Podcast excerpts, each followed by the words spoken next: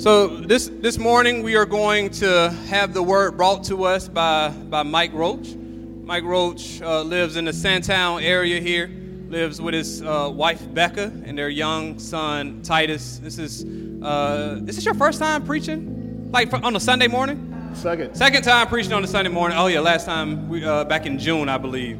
And so um, looking forward to to, to hearing. Um, the word that Mike has for us. So, with that, let's receive Mike Roach this morning.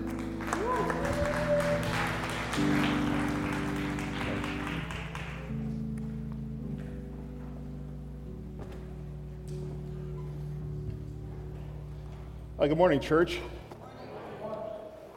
The uh, passage that we'll be going over is actually in the book of Matthew, Matthew chapter 6. So, turn to Matthew chapter 6, and while you're turning there, I'll, I'll share with you guys a, uh, a story. So, one of my all time favorite movies is uh, this movie called Chariots of Fire, and it's about one of my all time favorite athletes and Christian heroes. And so, in this movie, talks about it goes over the, the life of Eric Liddell, or Eric Little, depending on how you pronounce his last name.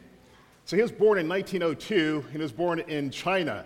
He was a Scotsman, but his parents were missionaries in China. So that's where he was born. He grew up in China. And then when he got to the age of the high school, his parents sent him back to uh, Scotland for schooling. And there he played a lot of sports, and he actually excelled a lot of sports. He excelled in rugby and then also in track and field. In fact, he was so good at running, at racing, he, he, he earned the nickname the Flying Scotsman. He was so fast that he was actually recognized as one of the fastest people in the world. So when the 1924 Olympics came around, he was asked by Great Britain to represent their country in the Olympics. So he would run the 100 meter dash. So I'm not sure how familiar you, you may be with track and field, with, with sports like that, but the 100 meter dash, it's, it's, it's, a pretty, it's probably the most famous racing event. Because when you win that race, you, you're known as the fastest man in the world, right? So I don't know if you guys remember just a couple Olympics ago, or, or yeah, past couple ones with Usain Bolt. Uh, uh, he was pretty fast. He, he has that title, the fastest man in the world, right? Uh, so it's the same race, 100 meter dash. And so Eric Liddell, he represented England, but for the trials, for the heat, for the final race, one of the trials was on Sunday. And so he had a very biblical view of the Sabbath. And so he said, I, I can't race, I can't work on a Sunday. And so this, this put him in a pickle. This put the United Kingdom in a pickle. Like, what are they going to do? They have the fastest man in the world to represent their country, but yet he can't race on a Sunday. So the British Olympic Committee, uh, they got together, try to figure things out. And so they went back to Eric and said, okay, here, here's the deal. This is what you can do. Sunday morning, go to church, worship God, praise Him there. And then Sunday afternoon, run the race for the glory of God.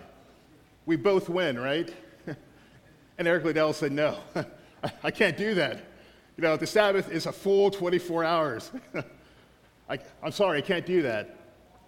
So, what happened, make a long story short, was that they decided to have Eric actually race a different event. So, to race the 400. Okay, so like in the, in movie, it made it seem like uh, this, this took place over a few days, but in actuality, it took place over a few months. So he had time to prepare and get ready for this race. So still, if you're not familiar with track and field, the 400, four times as longer as the 100, right? Totally different strategy to race. It's a lot longer. You can't, it's not all out sprint. So he's there at the Olympic Games, and the cars are really stacked against him. Because for one, he has to change his whole strategy for running.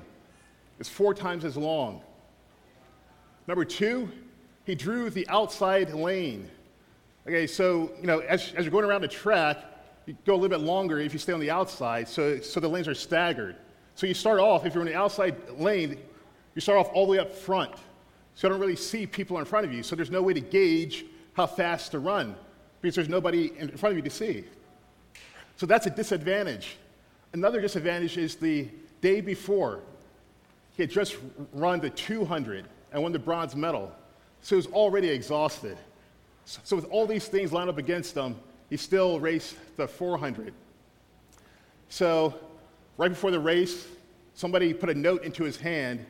This is what the note said It says in the old book, Him that honors me, I will honor. Wishing you the best of success always. So Eric Liddell, he, he took that as strong encouragement for his convictions regarding the Sabbath. And he went at the starting block. The gun went off, and Eric went off. All right, he just went out a full out sprint.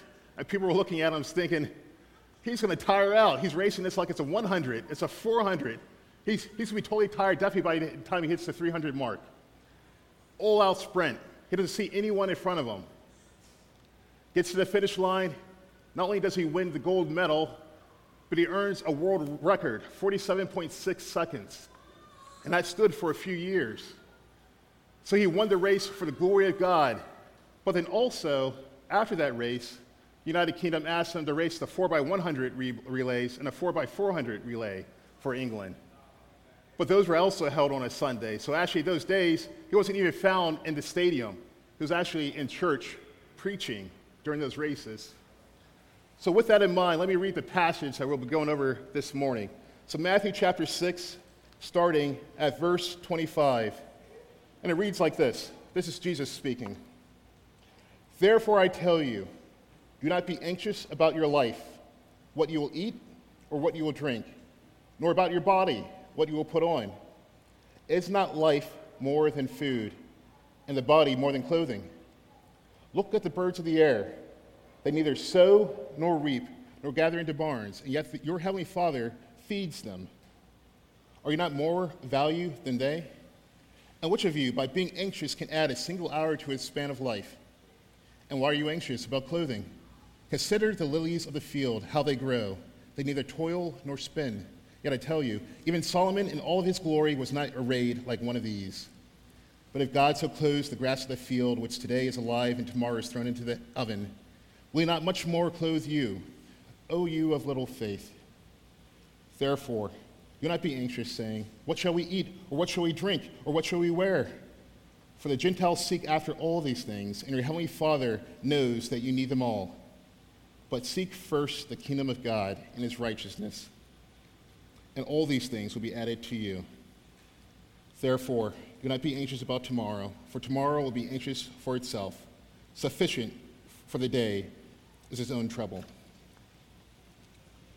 So, again, this is Jesus speaking, and it's part of a long sermon that we call the Sermon on the Mount. And this passage that we just read, it started off with the word therefore. Of course, you know, you've heard the kind of like corny, cheeky, you know, you know phrase, oh, well, you've come across the word therefore. You got to figure out, well, what is it there for? All that really means is that what was said previously serves as a foundation for what's going to be said next. And so if you look back, Jesus, right before this passage, he talks about not laying up for yourselves treasure on this earth. And then in verse 24, he says this, and this is what we want to kind of focus on. In verse 24, he says this No one can serve two masters, for either he will hate the one and love the other, or he'll be devoted to the one and despise the other. You cannot serve God and money. And some of you, if you have the old King James version, it might say God and mammon. Mammon is just another word used for possessions. So you can't serve God and money or God and possessions. And let me even narrow this down a little bit further. No one can serve two masters. So that word serve there, in the Greek, the word is doulos, and that can be translated to either mean serve or slave, be a servant or slave. Now, in our English translation, the vast majority of the time throughout the Bible, that's translated as serve, a servant, rather than a slave. Part of that, a large portion of that, has to do with our understanding of the word slave. Because, you know, if you go back just a few hundred years, starting in the middle of the 15th century, going back to the middle of the 19th century, you got the transatlantic slave trade, right? And so there's a lot of negative and oppressive, heavy things associated with slavery, and rightfully so. So, so when we come across the word slave, we kind of have that in mind, where 15 million Africans were brought over to the Americas as slaves.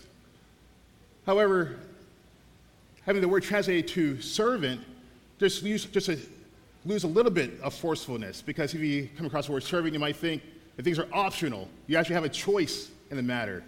But with the word slave, you don't really have a choice in the matter. You, you have to do it.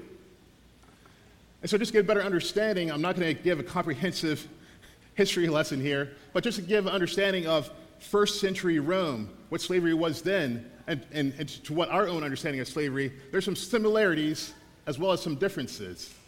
So, sim- some similarities. First century Rome, if you were a slave, you had no rights. You were property.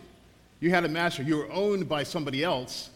So, therefore, you did not have the same rights or advantages as your master. So, that makes sense. Similarity. A difference is that, generally speaking, there, there are certainly exceptions to the rule, but generally speaking, at first century Rome, if you were a slave, your master would take care of your necessities, your clothing, your food, where you would stay, all because your sole purpose in life was to do this one or a couple things perfectly. And your whole desire, your whole focus was to do this thing, and that's it. Don't worry about everything else. I will take care of everything else. Just do this to the best of your ability. And kind of on that note, that's what I want to kind of focus on. So if you hear nothing else during this sermon, please hear this message. What I'm about to say, please hear this. You can trust God while unreservedly pursuing his priorities. I'm going to say it again. You can trust God while unreservedly holding nothing back while pursuing God's priorities. Now, when Jesus Christ, when he said that no one can serve two masters, or no one can be a slave to two masters, he'll be devoted to one and despise the other. Jesus Christ, he's kind of bringing home at least, at the very least, two points. And, and the first point is this all of us, every single one of us, every human being is a slave to someone or something. Yeah. We all have a master. Yeah. There's no exception to the rule. And the second point that Jesus tried to drive home into this is that whoever our master is, we'll be completely devoted to that master. We'll give all that we have, all that we are to that master, even to our detriment, right? The Apostle Paul, he, he kind of says something similar in Romans chapter 6. So let's hear what the Apostle Paul says. He says this Do you not know that if you present yourselves to anyone as obedient slaves, you are slaves to the one whom you obey, either of sin, which leads to death, or of obedience, which leads to righteousness. But thanks be to God that you were once slaves of sin, have become obedient from the heart to the standard of teaching of which you were committed, and having been set free from sin, have become slaves of righteousness. He goes on to say this But now that you have been set free from sin, have become slaves of God. The fruit you get leads to sanctification, and it ends eternal life. For the wages of sin is death, but the free gift of God is eternal life in Christ Jesus our Lord. You know, when we talk about slavery and, and freedom, many of us, we, we kind of think about freedom. Well, well, freedom is the ability to do whatever you want or to pursue whatever you want, right? That, that really is freedom. But, but I'll kind of challenge that definition because freedom, well, or at least that definition of freedom, doesn't really lead to freedom. It leads to oppression, uh, tyranny. Uh, so let's say if I am smarter, stronger, faster, I have power, I want the ability to do whatever I want. Believe me, there will come a point, and probably many points, where my freedom will encroach on your freedom. And actually, because I am power, more powerful, you'll actually feel like you are oppressed by me. And so, really, to have true freedom, it, it, it boils down to two things. Number one, to have true freedom, you have to have the right desire. Desire what you ought or what you should. And then to follow up on that, the ability to carry that out. So having the right desire and actually acting on that desire. And to really know that, to, to even have the ability to desire what is right, to desire what is good, perfect, that can only come through Jesus Christ. our Lord and Savior. Because as we know that Nicodemus has his discussion with Jesus Christ, you have to be born again. Place a new desire, a new passion in your heart where, where it was not before. And then not only does God do that when you're born again, but then he gives you the ab- ability to act upon that desire. So praise be to God that that is where true freedom comes because it comes from the Creator, the one who designed us, the one who created us, who knows everything about us and knows what we are designed to do. That purpose and drive, we can only come from God, not from ourselves, the creation. So, what Jesus is getting at here is don't, don't lay up for yourselves treasures on this earth because they will not fulfill. But seek ye first the kingdom of God. That, that word first in the Greek is, is actually protos. It's not first in a sense that it's a sequential order, like one, two, three. It's, it's first as in greatest priority, greatest value, greatest worth. Seek ye first the greatest value, the kingdom of God. It's not seek the kingdom of God first and then all your other stuff. God, His kingdom, His purpose is of utmost importance, whether, whether you realize it or not. It doesn't really matter. What Jesus here is trying to show you, point you to, it is first. It is the greatest. But then all these other things, I mean, those are real, necessity, real necessities. Food, what are you going to eat? What are you going to drink? How, how are you going to dress yourself in the morning? Those are real, legitimate needs. But you kind of see the love of God here where he says that, I, I know you, you need those things, and, and I'll take care of it. Don't, don't worry about it. I'll take care of it. Don't be anxious. Don't lose sleep. Don't try to figure things out. Seek ye first the kingdom of God. So, if our God is such a good and loving master, if our God is such a good and loving father, then why is it so hard for us to trust him so many times? Why do we struggle trusting him? Or why do we get anxious when we're not in control, right, of things, of life?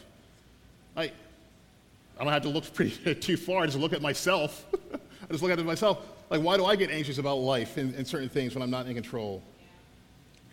When I say trust, this is what I mean. Yes, you can substitute the word trust with faith, but, but really, what I'm saying here is placing your confidence in, whatever that may be, placing your confidence in, and, and then acting upon that. So, because I'm speaking to Christians here, we've already placed our full confidence and trust in God, Jesus Christ. So I want to encourage you with these next few words. If you're not a Christian, I, I get it. There's, there's no real reason for you to place your trust in God because you don't, you don't really know Him like we do. But if you're a Christian, I want to encourage you right now. So, one reason why we don't like to trust God is because we trust ourselves in actually making things happen, right? We don't really trust God in making things happen. We're, we're here on the ground level. We're, we actually know what's going on. God is either too high up in the sky, he's, he's out of touch. His, his ways and rules and laws are kind of outdated. Um, he doesn't really know what's going on. Or you might think that God really isn't in control like some people think he is. He's not in control of every single thing in life, just, just a few things, and, and everything else is left up to us to make things happen. Or you might think, hey, you know what, God, God's really holding out on me. He's holding out the best. And so the great thing about narratives, about stories, is that they do a great job in revealing sin not only in ourselves or characters that we read about, but, but it kind of reveals truth too. And, and, and that's why I love using stories and narratives. And the Bible, obviously, is full of stories and narratives. And so, one great story is the story of Abram and Sarai. All right, so this is the before they got their name changed to Abraham and Sarah, but I'll, I'll probably just use Abraham and Sarah because that's easier.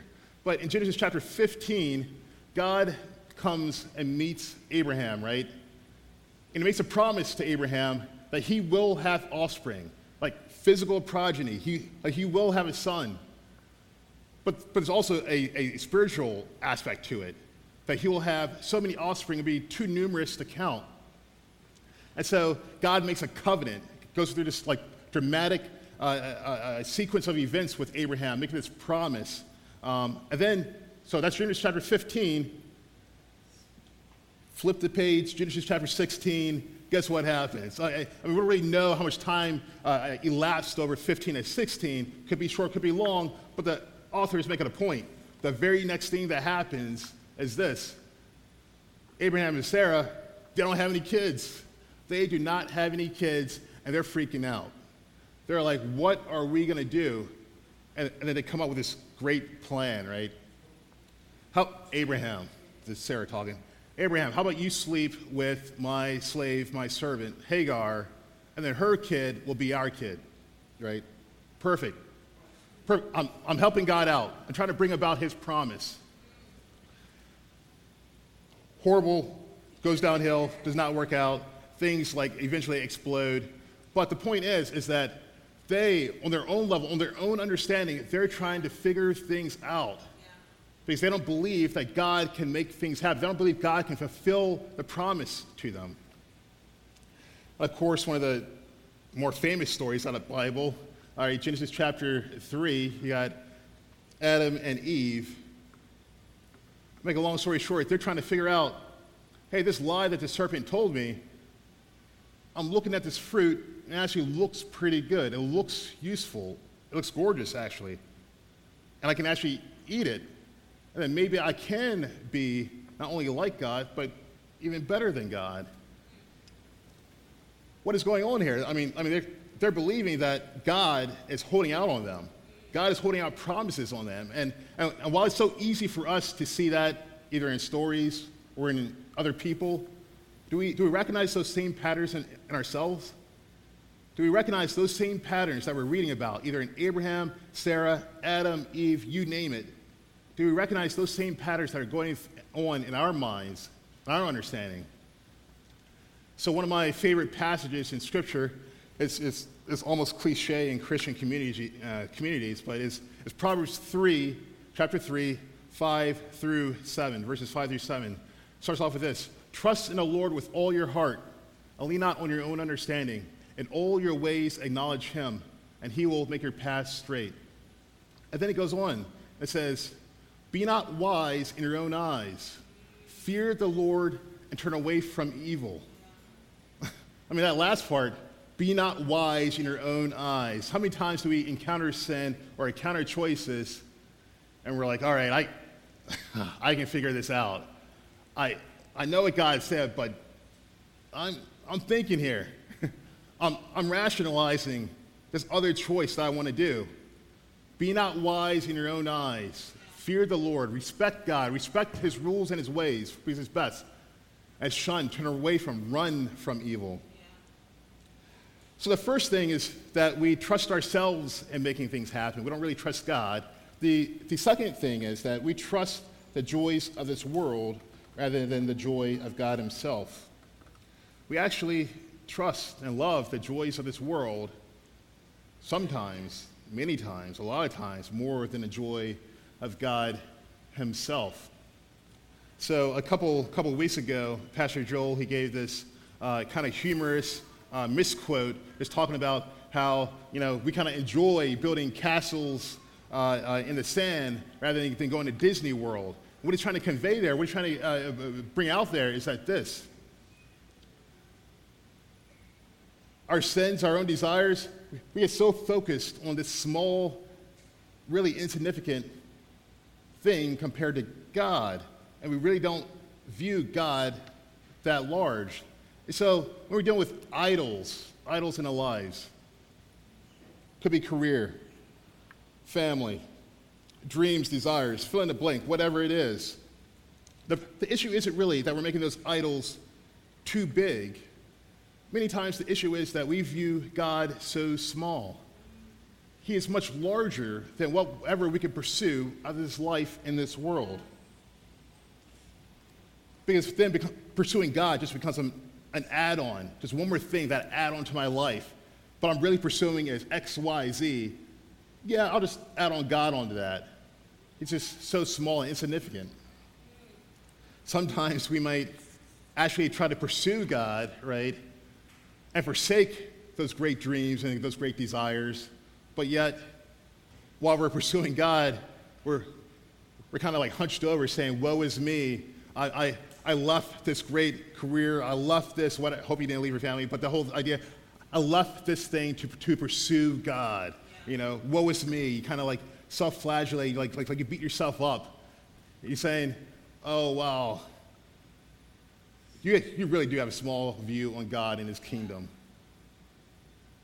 God is much larger than whatever you dropped, whatever you left behind. So this brings up to Eric Liddell. His, his, his story actually kind of picks up. So Eric Liddell, after winning the gold medal in the 400, after winning the bronze in the 200, he actually finishes college. He goes to seminary, becomes a missionary to go back to China where he grew up. He actually meets another missionary there. They get married.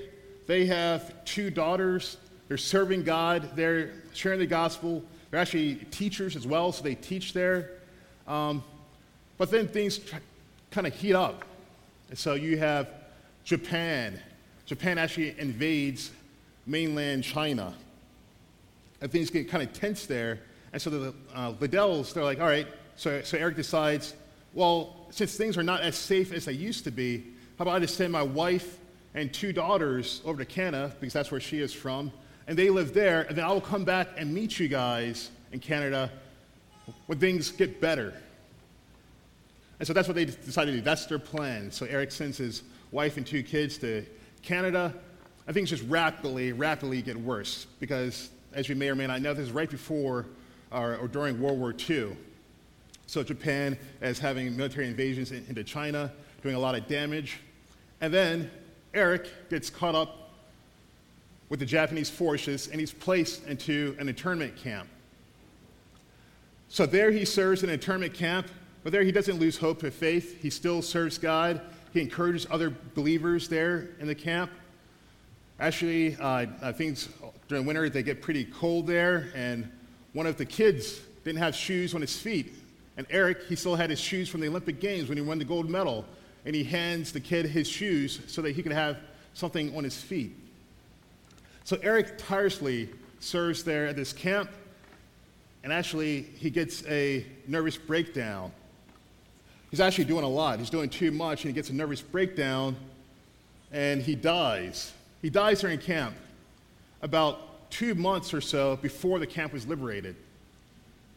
So not only does he die, but then remember when I mentioned that he sent two, his, his wife and two daughters to Canada? Well, he actually had three daughters because his wife was pregnant at the time. So he never met his youngest child. So your question might be, or I'm certainly sure it is, where was God in all of this? Why did God not help Eric Liddell and his family out? Eric gave everything he had to God. Not only back when he won the Olympics and, and would not race on the Sabbath, but then he served his whole life in China him and his wife and kids. Then he loses his family, he loses his life. Where was God in all of this? Where was God for his family and wife? They grew up not knowing, or at least his youngest daughter did not know her dad. Didn't have that great relationship. Where was God in all of this? It says, Seek ye first the kingdom of God, and God will take care of all these other things. What's, what's going on here? Now, remember, I said the main point of this sermon, right? If you get nothing else, understand this. You can trust God while unreservedly pursuing his priorities. You can trust God while giving all you have and all you can to serving God and his priorities, his kingdom. So my answers, my answer to this, number one, they're not going to vibe well if, if you don't already believe in Jesus Christ if you don't believe that He is all and everything, the greatest joy, the greatest happiness, the greatest treasure there is. And so, just let you know right off the bat, you're not going to like these answers if you don't already believe and trust in Him. But if you are a believer in Jesus Christ, if you are a disciple, and you call God Father, this will only serve to encourage you, to strengthen you. And the first is this God will neglect your desires. what? God, God will neglect my desires? Well, well he'll, he'll neglect your desires because of this. He will actually change your desires. See, any believer, any, any follower of Christ realizes this over their course of following God that what they used to enjoy and get out of life, it's, it's changing over time. And sometimes you can even look back and say, wow, how did I even like or enjoy that? Or like, where's this new passion that I have to pray, to be with God, to, to commune with believers, to read His Word, to, to pursue God? You'll actually notice that over a course of time. Now, of course, through sanctification, there's, there's time periods where those, are, those, those understandings are, are and, and victories over sin is stronger or weaker at times, but definitely over a course of time, you, you recognize that growth, that process. Because God is doing something in us. Again, He's already given us a desire for Him, and He's given us the ability to act upon that. Amen. That God, through sanctification, calls us, asks us, commands us to follow God in that. So it's like that dual part in sanctification. So not only does God neglect your desires because He changes them, but also, we've already mentioned this before, but whatever you give up to pursue God does not even compare to God, to the riches and glory that you will receive in God in knowing Him and His gifts and rewards. No sin, no pleasure, no dream, no comfort, no good thing or bad thing, not even blessings can compare to the one who's giving it to you compares to the one who is sovereign, all loving, all knowing, the true master, the true father of our lives. You know, I, I kind of say this to uh, Becca every once in a while. Um, hey, if I happen to die relatively at a young age, right? If I, if I don't get to have a nice long marriage with you, don't get to see certain milestones in Titus or whatever kid's life, uh, don't think I'll be in heaven like, like crying being like, oh man, I, I wish I were there on earth. Now, now, granted, I do want those things, right? But when I'm in heaven, I, I want to be with God. I want to be like, hey, Becca, I'm, I'm, I'm, saving you a seat. You know, can't wait for you to get here. Please bring Titus. You know, raise him up to know God. Please bring him. But I'm not going to be saying, oh, I'm missing out on X, Y, Z back on earth. Because I'm going to be with the Almighty Creator, the one I love, the one I've given my entire life to, I can't wait to enjoy and praise and worship Him, not only with and by myself, but with other fellow believers, brothers and sisters in Christ, praising God. So, yes, I will miss you and Titus, but it'll be all right. Don't, don't worry about me. But what I'm getting at is that we sometimes, many times, have a small view of God. Small view, especially compared to things we want to get out of this life. So, Jesus Christ, he actually says something similar. So he's having this conversation with his disciples, and they just got done talking with the rich young ruler. And his disciples say to him, Paul or uh, Peter is the main talker. He says, Hey, Jesus, we've left everything to follow you. And this is what Jesus says He says, And everyone who has left houses or brothers or sisters or fathers or mothers or children or lands for my name's sake, will receive a hundredfold and will inherit eternal life. What Jesus is saying here is that, again, I'm, I'm beating this home. I'm, I'm, whatever you leave for God, for Him, does not compare not only to your future and sometimes even present rewards, but they won't even compare to the reward giver. You know, the Christian faith has so many heroes and heroines not only in the Bible, especially in Hebrews chapter 11, but then also throughout church history recorded.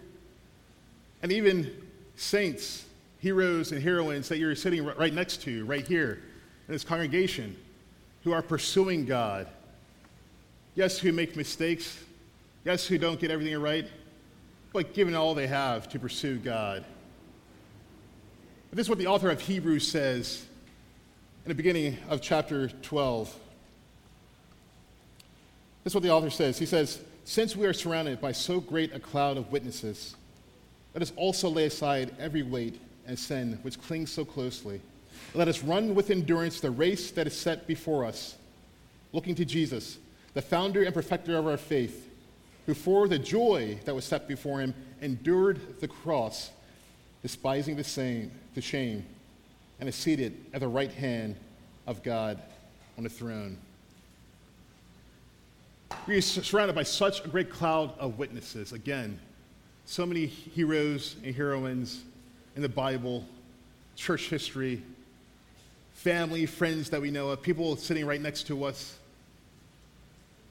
We're all in this together. We are encouraged by each other, but then we're also encouraged by Jesus Christ, his example that he, that he left us. And we're encouraged by the Holy Spirit who, who lives and indwells in us.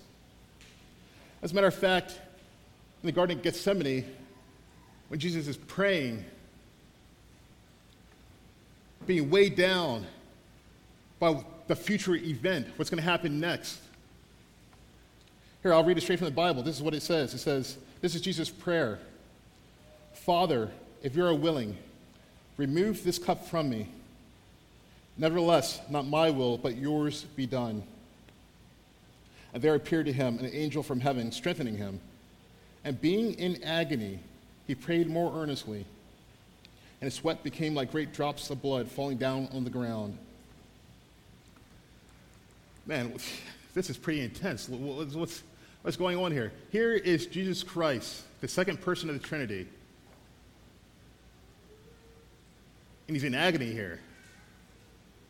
He's being encouraged by an angel. He's sweating like great drops of blood. What is going on here? You see, crucifixion, it was brutal. It was, it was designed to be torturous. As a matter of fact, thousands of people before Jesus Christ were crucified and thousands after.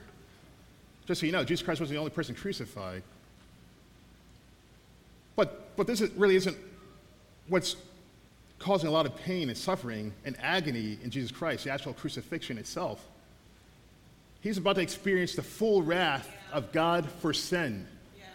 The full wrath that we ourselves, as sinners outside of Christ, deserve. Yeah. And he's experiencing that on behalf of those who cling to his name. That is what he's experiencing agony over. That's what he's praying and being encouraged that he's about to experience. And it's all done for us, his love and commitment for us, and his love and commitment to God the Father. That is the example that we have, forsaking our will, our own desires, and pursuing God's will and his desires. So if you do not know Jesus Christ, do not leave this place without asking someone who is this person, who was and is this person that I need to know about, that I need to cling to. Not only for salvation, but for true joy and happiness that these other idols, these other small things cannot come close to providing. And those of us who do call in the name of Jesus Christ, who do call God Father, we are encouraged right now through the example of Jesus. So, in closing, let me pray this prayer. Father God, we have not known thee as we ought, nor learned thy wisdom, grace, and power. The things of earth have filled our thought, and trifles of the passing hour. Lord, give us light, thy truth to see, and make us wise in knowing thee. Amen.